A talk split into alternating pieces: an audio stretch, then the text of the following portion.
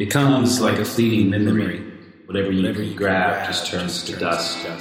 Like eye contact with a stranger in a crowded room is a dream begging to reveal. The passing note of a song, the glimmer, glimmer of the ship sea. I think you saw it. Apparently not. I think you. Well, we never know until we get play. That's true. Record. Well, it's We're recorded. good? All right. Yeah. Let's do it. Cheers. Ah, cheers. Welcome to the shores. To the shores. Yeah. We haven't uh, done this in a couple weeks, so a little rusty. Yeah. it does feel like forever since we've sat down and done this. It's only been two weeks. Michael and I had a very romantic getaway to a all inclusive resort in Mexico. that was a true statement that I just said, it was. except for the romantic part. Yeah, totally. Uh, yeah, it was. We had one guy get COVID, couldn't come, and then the other guy's son got in state uh, state finals, and so he couldn't come either. So Matt and I had a romantic. Uh, It's just us. just us for Matt's birthday. Yeah. Yeah, Yeah. So we've been off for a couple of weeks. Mm-hmm. Yeah, you think uh, we'd have like so much to? We, we probably do. We're, I think there's there's a, some things that you and I are both kind of like digging through right now that maybe not ready for Yeah. publication. right because we sat down and tried to to discuss what we were going to talk about tonight on the podcast and mm-hmm. both of us didn't really have much yeah, um, but it also does feel like when you're doing something like this you know we do this every week mm-hmm. you hit sort of a flow and then when you interrupt the flow you kind of don't know how to get back into it mm-hmm. even if you have a lot on your mind or a lot of things to say yeah. That's true.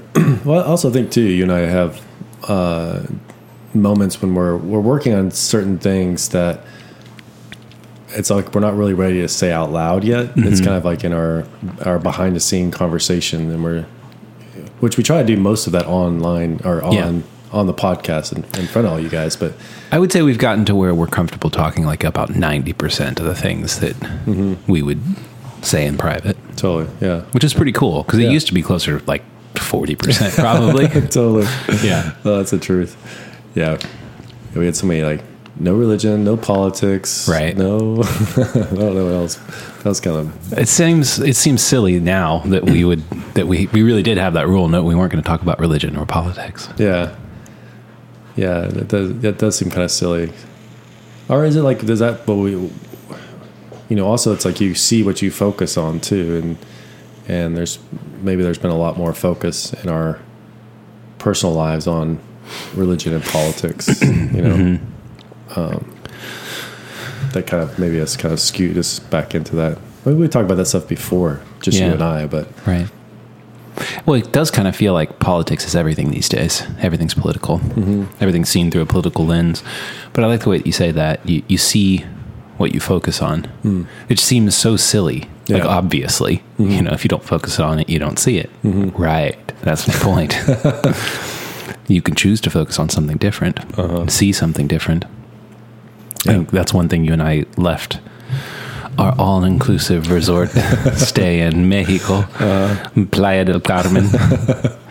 um, the experience was really interesting because that trip was not planned by either of us, mm-hmm. and I don't think you or I would ever have planned that trip. and then it ended up just being us going, and I think we both felt like like fish out of water or something. Like mm-hmm. We didn't know what to do with ourselves. no, I don't think either. I don't think either of us are very good at doing nothing. yeah, And then you get there and you're like, "What am I? What do I do here?" They're like, "Nothing." you could lay by this pool or that pool or that pool over there. Uh-huh. You could drink from this bar or that bar or that bar over there. yeah, and then all the excursions and stuff like that. Yeah, but I think we ended up doing a lot of observing, which is, I think, for both of us, our kind of like default mode when we don't exactly know what we're doing. Yeah, It's just watch. uh-huh. And I think, you know, like you said, you see what you focus on. And I think we both had a certain perspective of what was going on and the people who were there that shifted rather abruptly for us on totally. day three. totally. and that was really fascinating. It really was, yeah. Do you mean tell her? Or you want to tell it? Go for it. All right. Well, it's, a, it's it's it was it was really interesting. So it's like you know, like Matt and I've been friends forever, and so you know, it's this birthday weekend getaway uh, trip kind of thing, and so we were supposed to be there with you know two other guys, and uh, you know, it was uh, the ringleader was was was missing of this trip, and so it was like it was kind of it was really fascinating. Like you know, we're kind of going through things, and then the second or third day, I guess it was the third day. Uh, kind of put some other things into perspective for the trip too. Is like you know this guy comes up to us and starts talking to us, and you know uh, He's wearing a speedo, by the way. Speedo. a really, a really awesome guy. But it was just we kind of like took us off guard because like he thought we were a couple, Uh-huh. and that was not in my mind at all. And I was like, oh. And then I started thinking about, it, I was like, oh, that's how. That's kind of how everybody else in the in the space sees us. Because like, hey, you and I are going out to eat dinner every night, Right. you know, we went to the nice restaurant. We went to the, you know, Mm-hmm. it's like in, and so the whole perspective is like, oh, Matt and I are here as friends, and we don't see that most everybody else sees us as a gay couple, you know, and and it just kind of took me back. I was like, oh, that that just changed my whole perspective of what was kind of like what was kind of like the the atmosphere that was kind of like around us, you Right. know?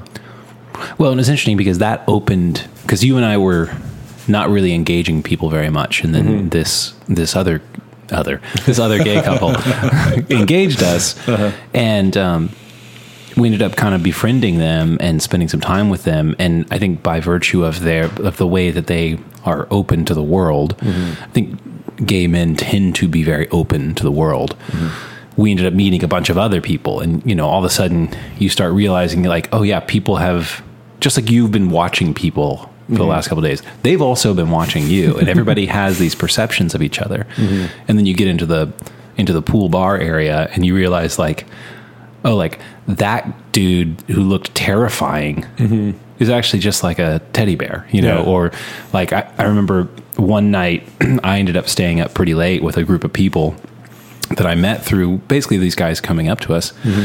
And um, there was this like MC, master of ceremony kind of guy that worked at the resort who I can only describe as one of the most badass dudes I've ever seen. Basically, a Mexican Chuck Norris. Yeah. like he for sure could kill you in like a lot of different ways. And he had like tattoos all up his neck and the cool hairdo and was like just walked around like he owned the place. Mm-hmm. And then late that night, he ends up coming over and he's just the just the sweetest guy and just wants to talk. And he even said, he's like, I've seen you around. I can't believe we're just now like meeting and just now hanging out. And I was like, I can't believe that you're personable. and we got into this like really interesting conversations about what he does and his hopes and dreams for the future. And I just thought, you know, we make these judgments of people, positively or negatively, you Yeah. know, and sometimes it's not clear which it is.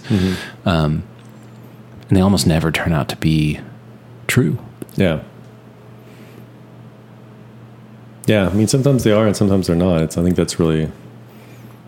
It's, uh, but that, again, we ha- we make these judgments of the world around us. It's kind of it's it's helpful. It's a helpful sort of uh, stereotype to kind of work with, but it's a it's a working theory. You know, it's a, Yeah. and that's something that. But as you dive deeper into it, you know, I think like kind of the idea of truth reveals itself, and you start to see the deeper underlying aspects of, oh wow, I really got that wrong, or oh no, that's that was about right, you know, in, Right. in different in different situations. Yeah. But it's like you have to you have to encounter, you have to engage it in order to suss out the truth uh, or the aspects of uh, to dig deeper Right. behind the. the well, and it takes courage and it takes risk. Mm-hmm. I think that's the thing I felt too once I kind of started to get to know some of the people that we had kind of been observing for a mm-hmm. few days. And I was thinking, well, I had the wrong perception of these people, at least to some degree. Mm-hmm. And then once I got to know them, I thought, well, they've been here this whole time, hmm. you know? And I could have engaged them two days ago, Yeah. but it didn't. And partly because of the perceptions I had, partly because I just felt very uncomfortable there in general. You know, but I think that if you can approach the world from a perspective of, well, from the perspective of my perspective is flawed and needs refinement, mm-hmm. and I need to discover what there is, which takes courage and takes risk. Mm-hmm. Well, maybe you, maybe the world reveals itself to you to be something much more wonderful and delightful than you were imagining. Well, it's also your capacity too, kind of plays no role in this. You know, it's like I don't like there's something else I talk about. Like my capacity for large groups or lots of relationship is is a lot smaller. Yeah. Like I don't really where other people like they really do need and, and enjoy that. You know, it's like Right. and that's something that um I don't really thrive off of, you know, as far as like uh but again, I think that's why I like being around people that that they do so I can kind of ride their coattails. Right. you know, because that, that's kind of You can pick up some of the be. benefits of it without having to do it. Do it, yeah. Yeah.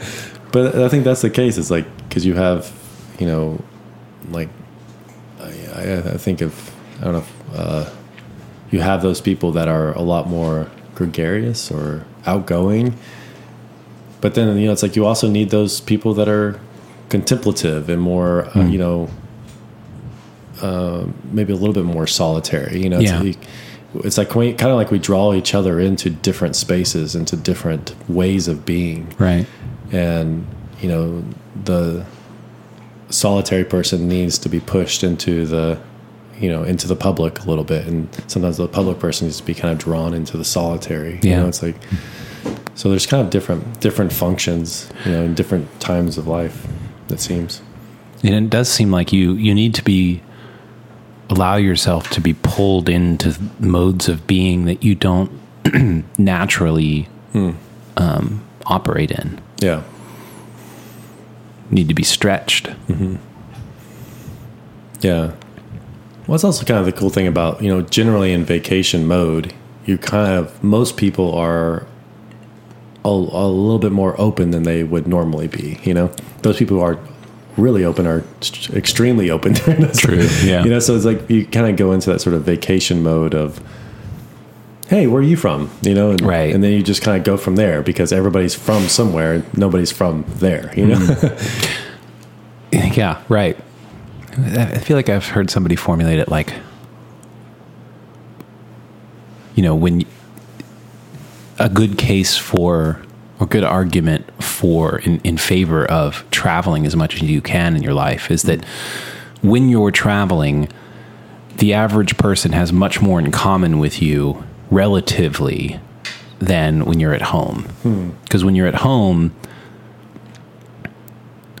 well, it might seem like you have much more in common with everybody, but that means that for you to connect with somebody, you have to have very specific things in common. Mm-hmm. Otherwise, that person's just another one of the background. Yeah. But when you're traveling, you know, for instance, we're from Texas, and if you're traveling and you meet someone else from Texas, it's like, you know, the fact that you're from Texas doesn't mean anything when you're in Texas. in Texas. Mm-hmm. But then when you meet another Texan in Germany, mm-hmm. it's like you could become best friends just on that one fact, you know? Totally.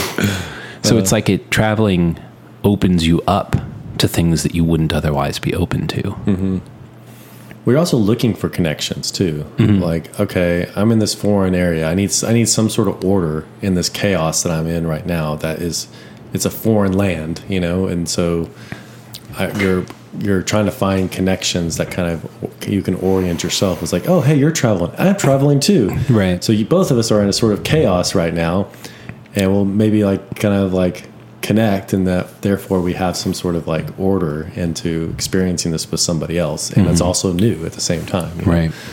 Because like my brother and I went to Italy, like we just connected with different people throughout each city we went to, and it was more like, hey, you're traveling, we're traveling. You know, met this guy that was doing cancer treatments in Berlin, and you know we sat on the rocks in Cinque Terre and on the beach and drank wine. And he told us about his treatments and hmm. where he was, and Wow. it was like a connection that like if if he was in Austin, Texas, and he was going through cancer treatments, it's like we probably would not have any sort of connection to have that conversation, you know. Right. But since he was traveling, it was like he also found us a hotel room. It's actually a cool story. Like there was no hotel rooms, like no room at the inn, and we met him at another in another city, and uh, he was like, "Hey guys," I was like, "Hey, we can't find a place to stay." So he went to all these places and found us an old lady's room somewhere that had bunk beds in it that we stayed the night in that, in Wow. that place. It was really cool. So. That's awesome. But again, you're open to so many things. It's like, hey, I'm going to stay in some grandma's extra room in a town I've never been into. You're just like, okay. Right. And a stranger will seek that out for you Uh-huh. And a stranger. just based upon a small point of commonality. it's like if I'm in Austin and I need, like, I can't go home right now, you know, or something like that. Like, I'm not going to go sleep in some grandma's extra bedroom Right. that some guy finds for me. Right. yeah, you would never trust that. Uh-uh. No. It's like, no, I'll just walk home. Right. Even though it's like 30 miles or something like that. Yeah, yeah. Yeah. Well, you don't have any other options. I mean, that's that's that's the thing too. Is your options are sort of taken from you. Hmm. Your comfort, your ordered options. You know. Yeah. is that another way you could look at it? Is that, well, when everything's ordered, you don't have a ton of options. Mm-hmm. When everything is in some amount of chaos, well, you have sort of infinite options. So you put yourself in more chaos and there's more opportunity. Yeah, and you're willing to take the options that present themselves because they're sort of like solutions or ways to orient yourself in that in that chaos. Um, but it wouldn't be it wouldn't be your normal your normal um, uh, way that you would do things. So Right. Given the circumstances. It's kind of cool to think about, though. It's, it's I want that for my kids. Uh, well, supposedly we were doing like when our kids turn thirteen, we take them on a trip and they have to plan it and all the things and uh kind of throw them into the chaos a little bit as because they're they're supposed to lead the trip. And uh, I've only done with Elliot because COVID. Uh, yeah. Austin couldn't do it, and then Emerson's up right now. But it was like, you know, still just planning that right now is still crazy. Right. so it's kind of a bummer. But I think it's a, I still think it's a good idea. Is like how to expose your kids to some chaos, kind of controlled chaos in a way that, you know, if I'm in this environment, I don't know what to do. How do I get a hotel room? right. How do I eat or look at a city map or figure my way around a city? Like, oh, what what's in this city? And so I think that's sort of just or how to get a plane ticket. Uh, you know, I don't think I think Allison Allison did. I, when I was a kid, we did a lot. We did a lot of traveling, and and uh, also my brother and I, when we were 19, went to Italy and uh, for a couple weeks, and so we kind of had some kind of learned that sort of Right. to get thrown into the chaos, and you just kind of make shit up as you go. Right. you have to learn to just walk up to people you don't know and ask questions. totally. Or like Good skill to have. we were in Venice and uh, uh, we were trying to get to Florence, so we were getting on the train, and I was like, I was like, two tickets for Florence, and they're like, okay, Firenze, and I was like, no, Florence, and Like, yeah. yeah, Firenze, and I was like, I was like, okay, well, I mean, obviously there's more Italian involved in that, but that's You go back to your brother. Apparently, we're going to someplace named Florenza. yeah, but Firenze, and it's like uh, Firenze, and I was like, I was like, okay, maybe it's like really close to Firenze, like it's the where the train stops, you know. So we, we get out of the we we go to Firenze and, and we get out. we, we're sitting on the lawn uh, out front of the, the the train stop, and I was like, man, okay, where are we? I was like, oh, we're in Florence. and yeah, just They speak a different language here. I know. Well, it's like I mean, again, I'm 19 years old, and it's like I didn't. I mean, I, I thought it was called Florence, and I'm Right. You know, but they call it Firenze. It's That's funny. don't they know any better?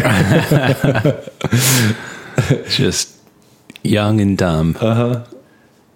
But it's so great. It's like you know, you know, you, you can you can plan things out and not experience those those times where you you don't kind of on the fly and making mistakes. And, That's a good point. I mean, when everything goes according to plan,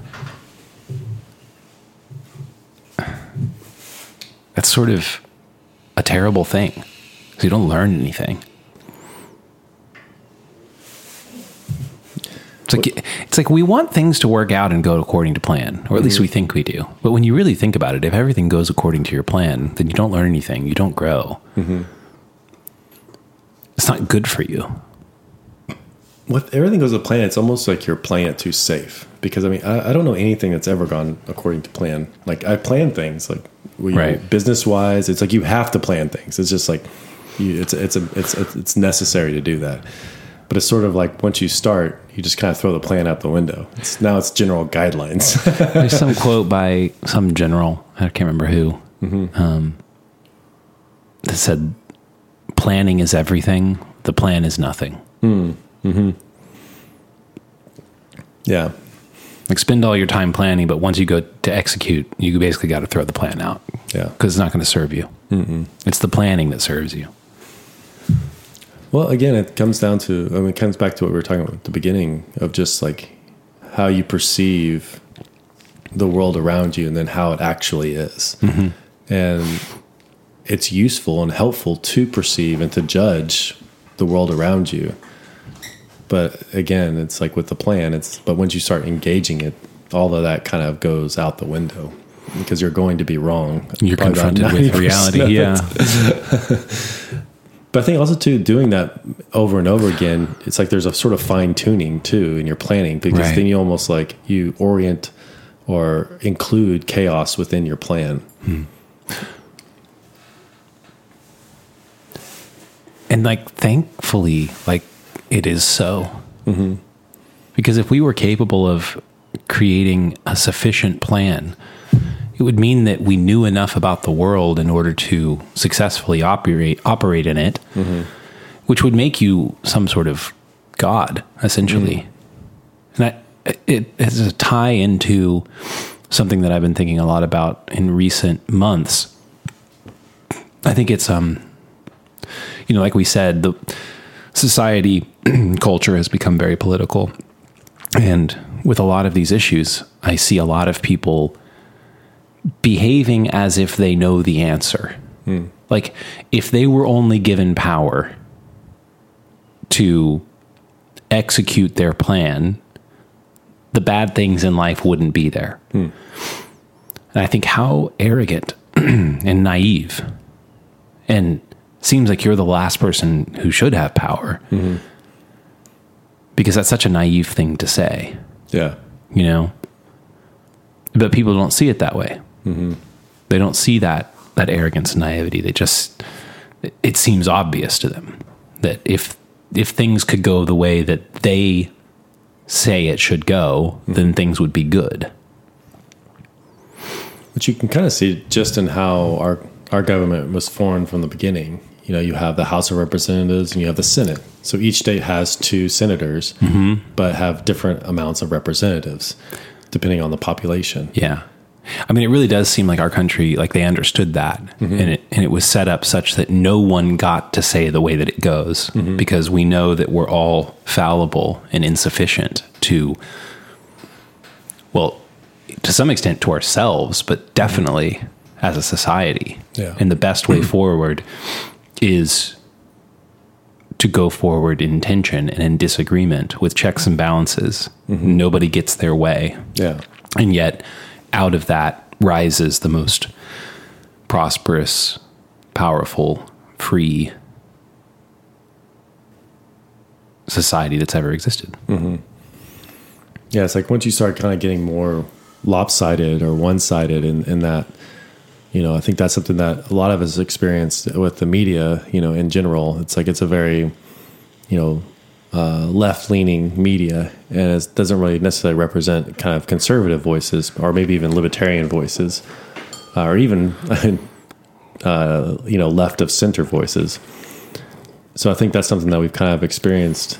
That The media is all progressive, is what you're saying. yeah, it definitely has more of a progressive slant to it. It's like it's no that that viewpoint needs to be represented, but it does the other other viewpoints also need to be representative represented in a in a in our national dialogue. you right.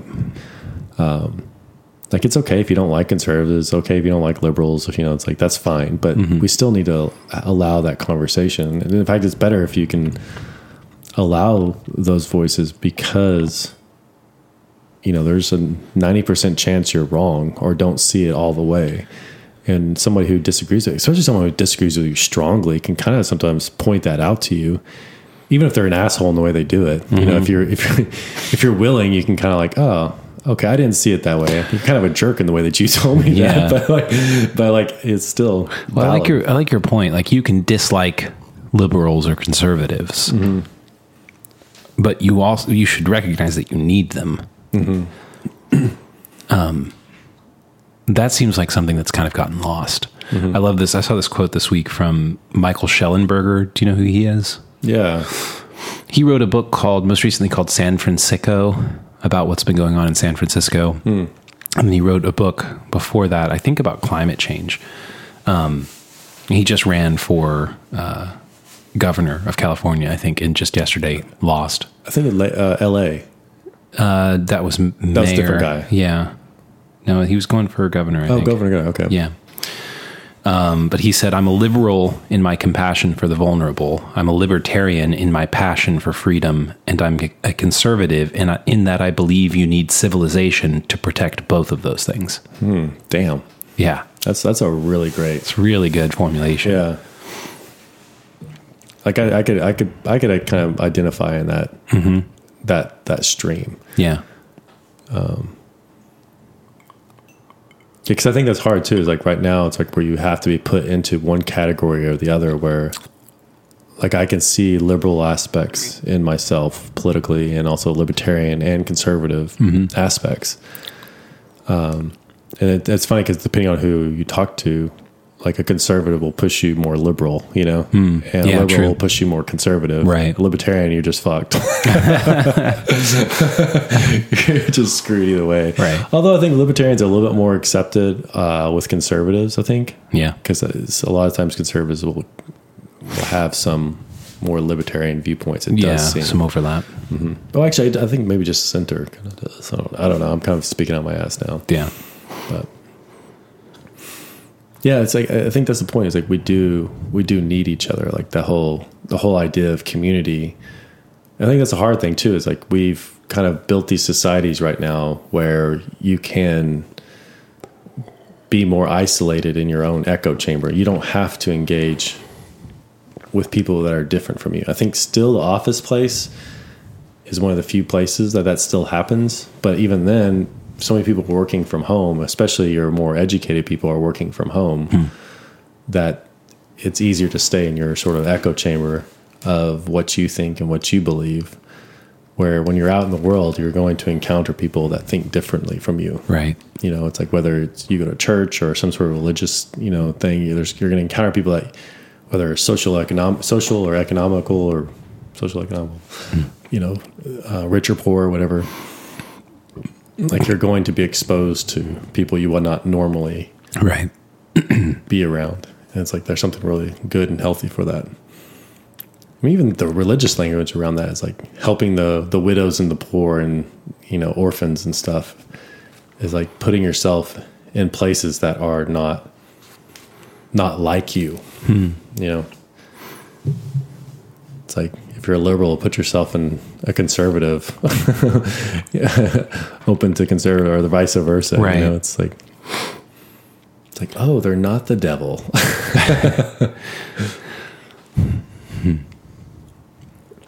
Well, that is true. I mean, that's to put yourself in around people who aren't like you is it will change your perspective, mm-hmm. which is maybe a reason people don't do it yeah, because they don't want their perspective changed. Mm-hmm. They rely on their perspective. It's how they see things. Mm-hmm. You don't want to see things different because, well, then when you see things different, nothing is as it was. Nothing's what you thought it was. Mm-hmm. That's disorienting and can be catastrophic mm-hmm. to the way that you live your life. And it's like, that's no small thing. It's, Yeah. it's your life after all, you know, and you have to live it. And to change your perspective and see everything differently takes a lot of energy and, and, um, humility.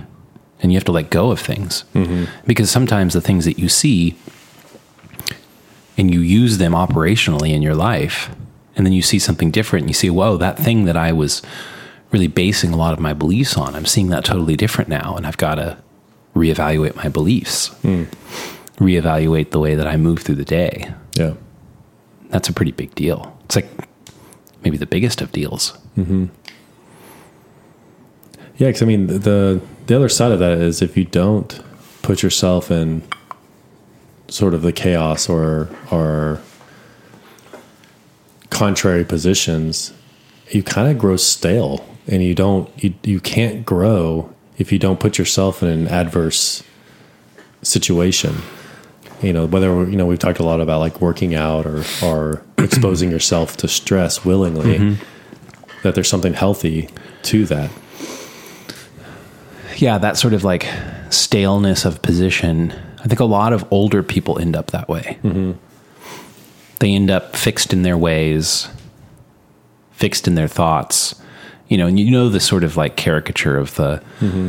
the old man at the Thanksgiving dinner table who's just like going to spout off, but it's mm-hmm. never going to change his mind about anything. Mm-hmm.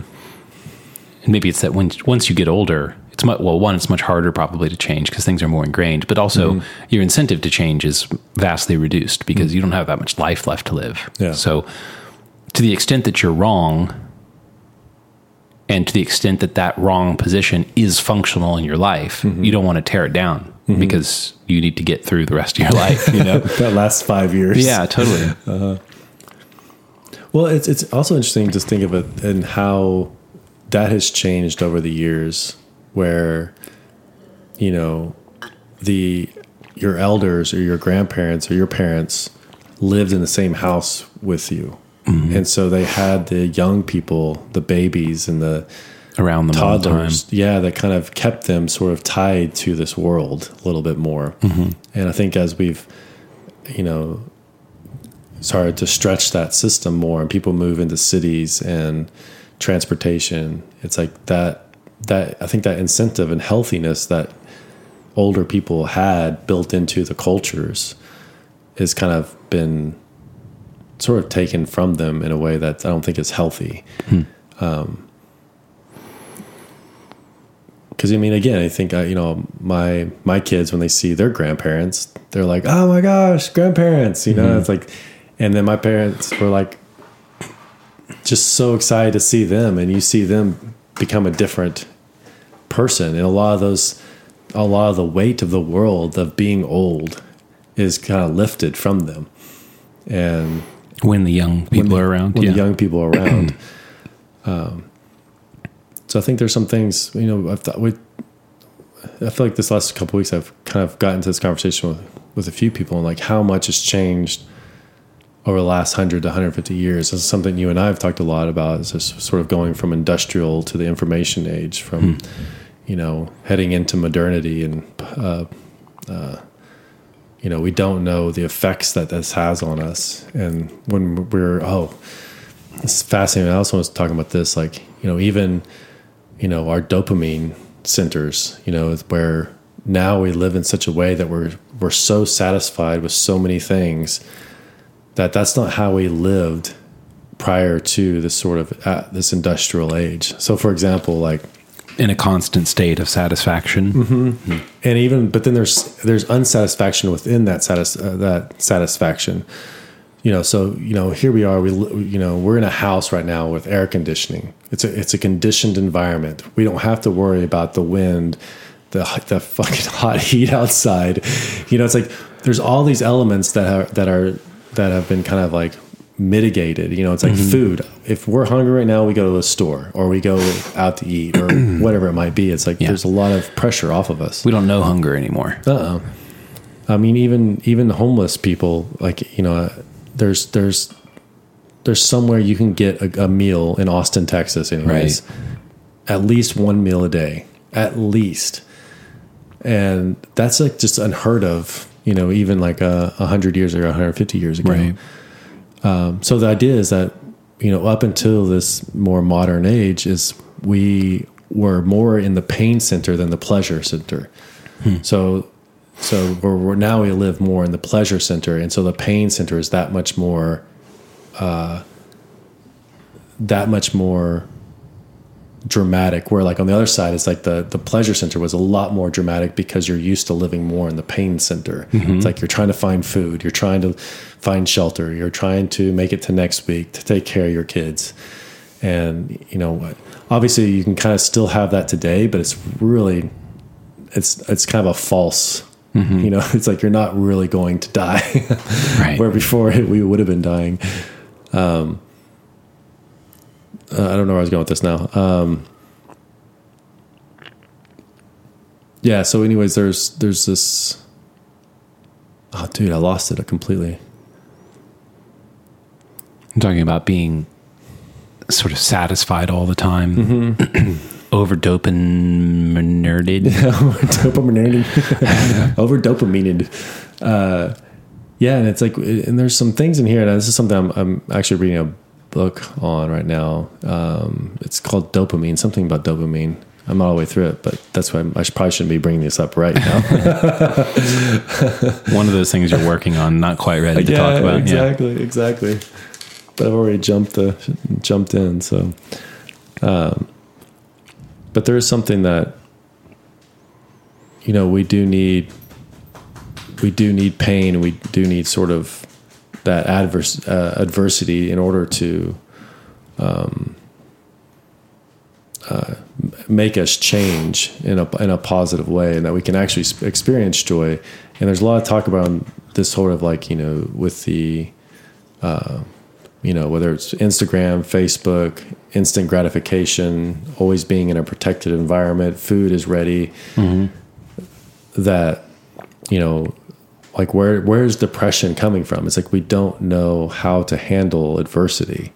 And so any sort of adversity that enters our lives is sort of like it's it's such a contrast to all the things that are available to us. Hmm.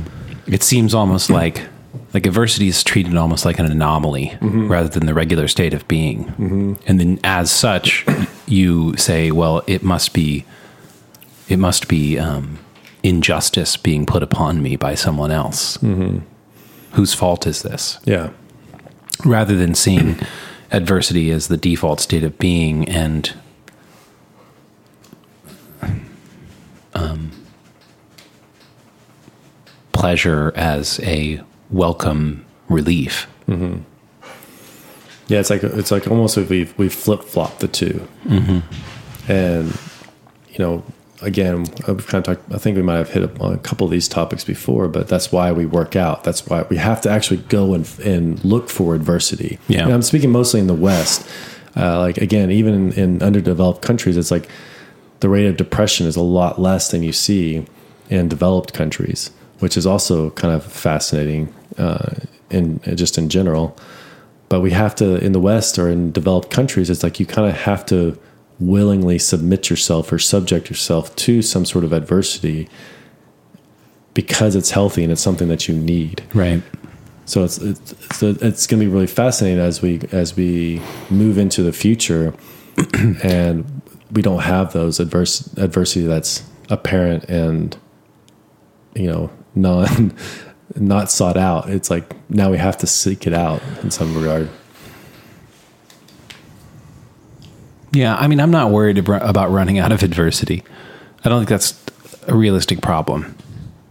I mean, I, I think things can get maybe things can get good enough that the adversity comes from pathologizing good things. And actually, I think we're seeing that in our life right now. what do you mean Well, take racism. Mm-hmm. Relative to all of history, we are in the least racist society that's ever existed on the planet or at any point in time of this society. Mm-hmm. Yet everyone, if you were to, you know, just sort of like listen to people on social media and on in mainstream media and on the news, knowing nothing about this society, you would probably determine that it must be the most racist society on the planet for mm-hmm. sure. So I think in the absence of adversity, we will start to pathologize what has become good mm-hmm. and, and misplace what is still bad where it shouldn't be. Because when there's an underlying level of adversity in your life such that your orientation in life is is based upon survival, you don't really you know you don't really get to ask yourself questions like that. You just don't have the well. It's, it's like there. Maybe this is the thing. The adversity becomes very privileged adversity, Oh, interesting. meaning it's not directly related to individual personal survival. And you know, I'm sure a bunch of people would you know yell back at me like that's the whole point. Racism is about survival and all of that. So maybe I could find a different example, but I think you you get the point. Is that um, the better things get, the worse the bad things look, and the more you would attribute, the more you attribute it to the systems that gave you a relative lack of adversity. Did that make sense? It does. I mean, maybe we need to pack it a little bit more because it does. Maybe I can kind of restate it and see if it mm-hmm. see if it's the same or similar, anyways. Like so what I what I'm kind of hearing you say is that, you know, as as life has gotten better, there's a certain there's a certain part that we like racism still exists. Like that's that's just and probably will always exist mm-hmm. in some degree or form or another. You know, but one thing that we can agree on, or should agree on at least, is that in history, this is the least racist, at at least maybe in the West, or you know, it's just the United States or whatever, least racist time in space. Uh, that racism is is is not as big a deal as it has been in our history as humans. You know, and it's not just white, black. It's it's everything. You know, it Yeah. could be even like nationality or, or whatever it might be. Um, however, it's like when things start to get better, we still are, even some of the, the bad things that are better can be seen as if there are, you know, they're, they're still talk about, that's one thing that was interesting. Like, I still people talk about here, talk about passing a no lynching law. Mm-hmm.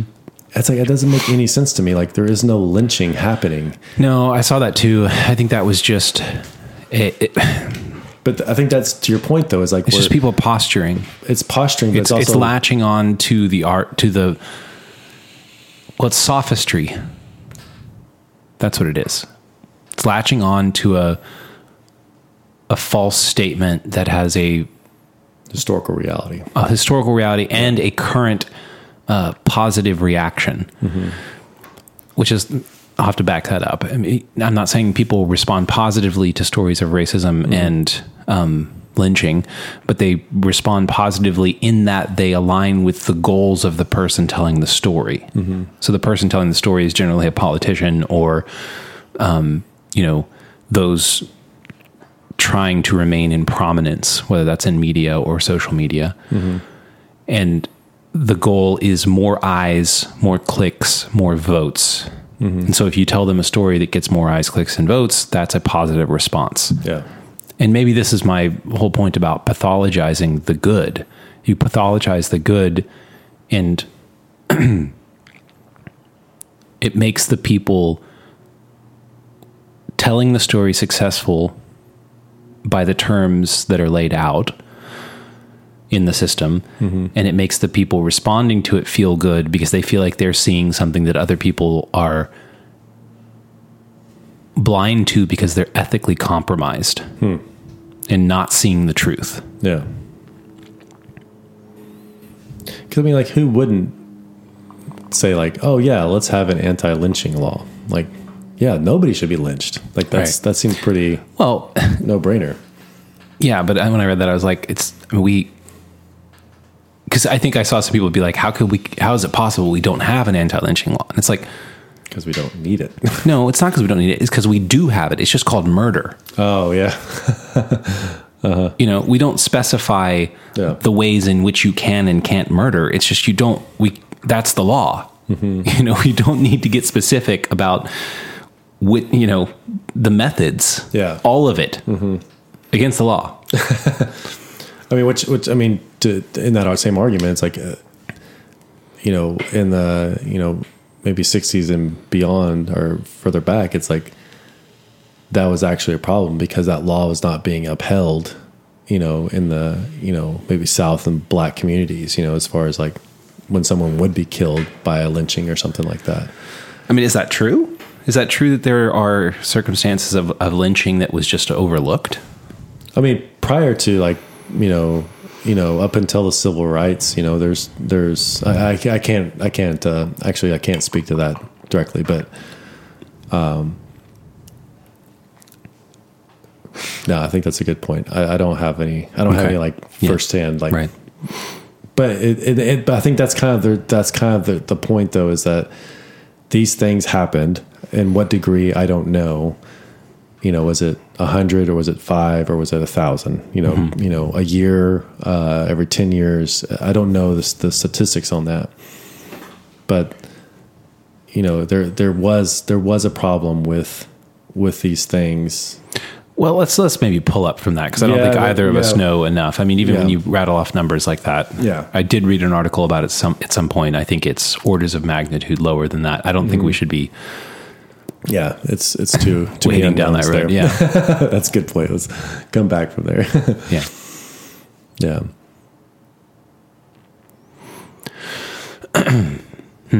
Where did we end up? Well, I mean, maybe we can go back to like the whole like perceived versus real because we were kind of heading, we were kind of we started out in that sort of that direction and kind of headed into the um you talked about like pathologizing and like us being in sort of a, an affluent time period and that we kind of pathologize these these um I'm just trying to think about more. I mean, more examples of that. When you just said the word affluent, made me think of like. Have you ever driven a car that had air conditioned seats? I might have I think I might have I know I've done with the the heated ones before No, no. Heated ones are great. Air conditioned seats, uh-huh way better. In Texas, especially. I mean, Yeah. it's incredible. oh wow You drive a car like that, you will think, when you go back to your regular car, you will think you are just being subjected to misery. you know, it's the same with, um, you know, you mentioned earlier, like, like we have, we have figured out how to synthesize the climate, meaning we live in a house with air conditioning yeah and it sounds stupid to say it out loud because we've taken it so for granted. But when I was in high school, there was a summer where um, my dad, for one reason or another, decided that we weren't going to use the air conditioning for a summer. I think part of it was that we were young. I was like maybe 13, and uh, my siblings were probably like nine and seven. And, you know, it's hard to imagine, I think, for for me and, and probably for a lot of people, because you never have a reason to think about it. But mm. air conditioning's pretty new. yeah Like when my dad grew up, he didn't have air conditioning, mm-hmm. and he grew up, you know, pretty affluent. Um, I think he had air conditioning in his home, but his school, the schools that he went to, didn't have air conditioning. Mm-hmm. So you had windows open, and you know, it was Texas. Yeah You know, and for all the talk of climate change, it was still hot as fuck. Yeah, you know? totally. So, so he's like, okay, summer, no air conditioning, and we did it, and it was just ungodly miserable. Mm-hmm. And I, we were all complaining, like, what are you doing to us? We're going to die. we are for sure going to die. Uh-huh. You know. And then two weeks passed, and you just get used to it. Mm-hmm. You forget about it, actually yeah you know into month one into month two we're all happy. Life is normal. Mm-hmm. You just y- partly you don't realize how and then when you get back to the air conditioning you realize how good it is. I mean it's mm-hmm. really good. But also like i think that's the perspective shift. You know you that the better things are the more trivial the things that you complain about are. Hmm. So if you're used to air conditioning and you're and this was and, and, and it's taken from you you think this is horrific. But it's funny to extrapolate that example to well what if i take your air conditioned seats from you? You know? Uh, it would sound ridiculous for somebody to complain about that. Oh i'm sorry. Your mercedes doesn't have air conditioned seats Yeah. and you're complaining you uh-huh. know? But that is the the perspective shift. Yeah. I mean, you, you do see that uh, in so many areas. I mean, whether it's your like TV, it's like watching TV on on a computer screen versus a big screen TV. It's it's completely different. You know, Mhm. like, uh, you know, and and pretty much anybody can afford a big screen TV now. Where Right. like you know, when we were growing up, someone had a you know, as we started getting into more of the flat screens or big screen, even big tube t- Right, TVs, it's sort of like whoa. It's like those are the rich people that had the big TVs, and now it's like pretty much everyone has a big TV. Well, and if you don't, just drive around a neighborhood for a little while. There'll be one on the side of the road eventually. Yeah, You know, totally. that's how worthless they are, Uh huh. Yeah, I mean it's like or ubiquitous, rather. ubiquitous. That's a good word. But it, it's interesting. Like we, you know, we do uh, just our perspective of our our our scope of time is is really kind of crazy. And We've talked about this quite a few times. Is like the the idea of most people in the United States eat better than probably ninety percent of it eats better than kings and queens did 150 years ago. Yeah, That thing that always has blown my mind. I love that. And a- a really good example of that that I heard somewhat recently is um, when Rockefeller was alive. Mm-hmm. He was he was probably well, he was at the time the richest man alive. Hmm. He is probably still the richest man to have ever lived, hmm. even relative to Elon Musk and Bill Gates and all of that, mm-hmm. um, adjusted for inflation, right? And uh. like those dollars versus these dollars. Um, but that man didn't have a refrigerator. Hmm. It's like, okay, you can look at the number, the dollar number that he had, but he didn't have access to refrigerated food mm-hmm. or ice. Mm-hmm. You know, would you trade places with him? Would you take, would you be the richest man in that time, in that time, Yeah. or would you be you today? And you really have to think about that. Yeah. And I think, is there amount of money you could pay me to say, yes, I would be okay with all of refrigerators going away? And you can't even really comprehend how much that would change your life. You don't you wouldn't know how to live, first of all. You wouldn't know how to preserve food, second of all mm-hmm. if you tried to preserve food, you probably wouldn't know what food was gone bad and might kill you mm-hmm. if you ate it because we don't have that skill anymore because we don't need it, Yeah. you know? so, yeah, you got it a lot better. I mean, I guess the argument with that was like he he employed a lot of people. So basically, probably for that refrigerator, he probably employed like twelve to fifteen people. No, I don't think refrigerators existed. Well, no, that's Yeah. what I mean. Is like is like in order to get the same or similar uh, result, he had a, a whole bunch of people that were able to bring food to his table and go shopping or whatever it might be that day to bring that food to his table. Right. So, but it just took it took a lot. But none of it was cold. none of it was cold. well, there were ice houses and stuff like that. Like Yeah. you know, uh, now I don't I don't know how they made the ice. That's that's really Yeah, I don't know the specifics, Yeah. but just uh, back to the the general idea of perspective, and and even the like maybe to tie it to the the conversation about travel, it's like you don't have much opportunity when things are ordered. So when you travel, things become chaotic, which presents opportunity, and opportunity. Out of opportunity arises something new, some new idea, some new experience, some new perspective. I think you can hack that too. Like if you're ever feeling stifled or bored or um, unsatisfied, like you can think about your life and you can think about the state of it, and then you can say, "Well, what is the state of my life, and and and what is it relative to what?" Mm-hmm. And just play the game. Like, what's my life relative to five years ago? Mm-hmm. What's my life relative to my parents' lives, to my kids' lives, to my grandparents, mm-hmm. to just a hundred years ago? And I'm not saying that the answer is going to be, well, your life's better. It might not, mm-hmm. but it will be different, and it will shift your perspective, and you, and that will give you opportunity. I mean, I almost would say that there's a especially if you live in the United States, there's a huge chance that your life is technically better than your grandparents. Like I don't, you know, obviously we all are presented with different challenges, but I think if you if anybody puts their life in perspective and what their grandparents how they lived and what what they were going through, Right.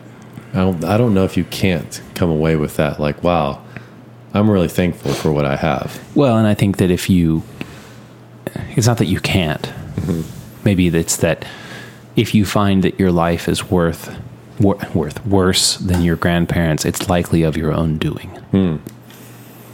Yeah. Yeah, that's true. That's that's a hard that's kind of a hard thing to to swallow Yeah. because like there is opportunity now you can say like maybe you don't have the opportunity of somebody else Right. but I think in reference to your grandparents I think there is something that is more direct you yeah, know? right. Well, maybe that's an interesting observation about like we always play the game of what is my life relative to others, but I think in the age of social media, we tend to say what is my life relative to those that I'm seeing online. Hmm. You know, relative to the to the snapshot of everyone else's life at at its best, mm-hmm. which isn't real. Yeah. You know when it would be better probably to to if you're going to and you should i think ask yourself what is my life and what is it relative to? You should ask what how is it relative to it, in a self-referential way? Hmm. Meaning in my lineage. Mm-hmm. And you could say my lineage i could say refer- in reference to myself, like in, in reference to the way things were five years ago, or I could say in reference to my lineage and in, in that it's my parents and my grandparents, or I could even say of our country. Um, that's a, I think, a much healthier way to ask yourself what your life is. Well, I think you see this this this perspective in immigrants specifically.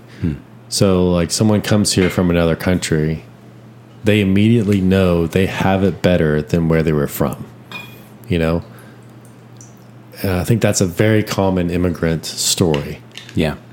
And then they're wanting, so they already ex- experienced that this is a better position than where I was, and even maybe grew up in, or my parents type thing, because it's it's it's more immediate that sort of maybe the suffering or the the reason why. I mean, they wouldn't have come here if it was so good wherever they were from, you know.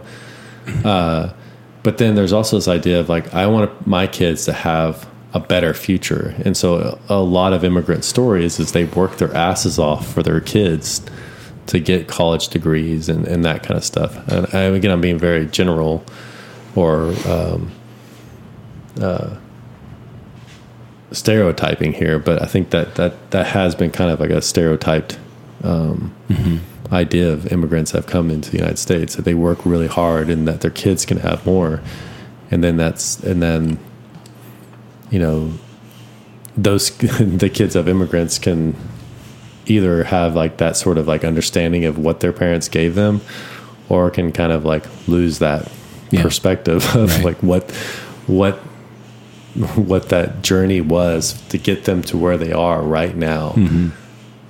You know it took a lot of blood sweat tears and now they're enjoying this life that mm-hmm. has refrigerators or whatever it might be you know a college or Well, I think when you work hard for something, you value it. You value it based on how hard you worked for it. And when you value something, you respect it. Mm-hmm. you take care of it like You take car care of something it. like that Yeah. Mm-hmm. Right. Yeah, but if you grow up in in that space, you definitely have you don't you might not understand. It's like to come back to the idea of, you know, hard times create hard people, you know, or good people, you know. And uh and if you don't understand the time you live in and maybe the sacrifices that were have been made in order to to put you in this position where you are right now, it's like you won't know to to take advantage or to to appreciate that that what has been worked worked for you know in the generations before. I think it's just really hard to. It's I think it's just something that's it's very difficult to when you're affluent to to appreciate. It's almost more natural to take it for granted, you know. And also something really awesome about being able to take it for granted because you don't have to worry about it. Right. And that's that's really kind of the positive aspect. The negative aspect of it is is that you can it can cause you to take it for granted. Right. You know. But you don't have to worry about it. Like I don't have to worry about food. Like I know I can go to HEB and at least get chicken. Mm-hmm. you know, maybe not a steak, but some chicken. You know. Mm-hmm. Yeah. I don't know. What do you think we should uh, wrap this guy up with? We kind of kind of went all over the place. Yeah. I guess I'm thinking about what it means to take something for granted and what the proper response to that is, because I think you're right. It's really good to be able to take things for granted. You know, air conditioning, for example, or, you know, let's just go with running water and plumbing. Yeah, totally. I was thinking the same thing. It's really good to not have to think about that. Mm-hmm. But I think that this phrase taken for granted is negative. Mm-hmm. And I think rightly so. Mm-hmm. Because that which you take for granted, which means you don't have to worry about it, eventually will have to be worried about. And mm-hmm. by the time you have to worry about it, you won't know what it is and you'll have no idea how to deal with it. Mm-hmm. And so so what do you do about that? Hmm. How do you protect yourself from that? Because you need to be able to take things for granted, but you also need for that thing you're taking for granted not to come absolutely pull the rug out from under you hmm. because you're unprepared. And I wonder if the answer to that is something that sounds a lot like, well, that would fit in the text of some religion. Hmm. It's like, I think that you have to pay homage or sacrifice or like have some ritual in some way that helps you keep those things in perspective while benefiting from not having to keep them in view. Let me throw this at you real quick. Okay. So, you know, in, in running a business, you know, as you grow, it's like you start to hand things off. And so, you know, when we first started the business, it's like I knew everything from plumbing to orders to, you know, all the nitty gritty. But as you start handing things off, you know, you understand it and know it, but then you're also giving that responsibility to somebody else. And so, as you're doing that, you also start to you start to distance yourself from that thing because if you don't then it's not really their responsibility. You're not they don't really have a job because you're still responsible for it and over it. But the idea of like when you when someone when you hire somebody and they're taking over a certain part of the company that means you're able to then focus on other things. And but then when you lose that person it's like you have to come back into it and you start to realize like oh wow like i am not familiar with this anymore. Mm-hmm. And you have to refamiliarize yourself with it. But then it takes you away from the things that you were working towards. You kind of have to go back and recapture that. There's a kind of a healthy aspect of that but then also it keeps you from sort of that you know well I, I, let's let's you and i when we were in cancun you know, we were we were driving on the highway and there's all these empty buildings and stuff like that. That was yeah, and the roads were kind of weird. The airport was a complete nightmare in Cancun. and something that you know, I was like, well, this would be easy to fix. Like hmm. no semis. No semis in the road to go to the airport, like once you turn onto the airport. And just to clarify that, yeah. On, once you turned off the road into the airport, like the road that goes to where you, you know, The terminal. the the the departure road, there was semi trucks. Yeah, not one, like five, ten. It was insane. What the hell they were doing on that road, I don't know. Yeah. Mm-hmm. Some kind of shortcut for them, but it's like it just seems obvious. Because because it took us an hour to get from the road to to the uh, departure drop off place, which was maybe what half a mile. Oh, if, if that. I mean, it was like Yeah. I think it would have been like five minutes maybe from the from the highway to the if it was just a straight shot or whatever, you know. Yeah, But it was an hour. But you think about it, it's like, well, why can't they build that infrastructure there? You know, in the U.S. we have that, but if you don't have dependable laws and things that are that you can uh, know that if I build this, it'll still be here in the future because the laws are something that is being enforced and are stable. You don't have you know people vying for positions or, or Right. cartels and that kind of stuff.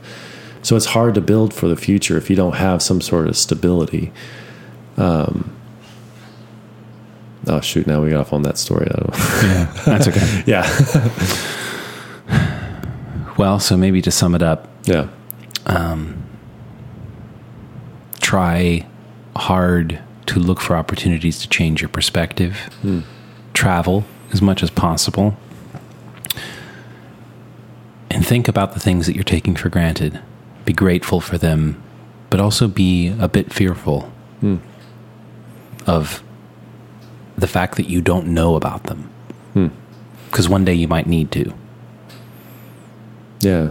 Choosing adversity a little bit, Yeah, challenge yourself. right. That makes sense. All right. Cheers. All right. Cheers, guys. Love you guys. Thanks. We'll see y'all. Bye. Bye.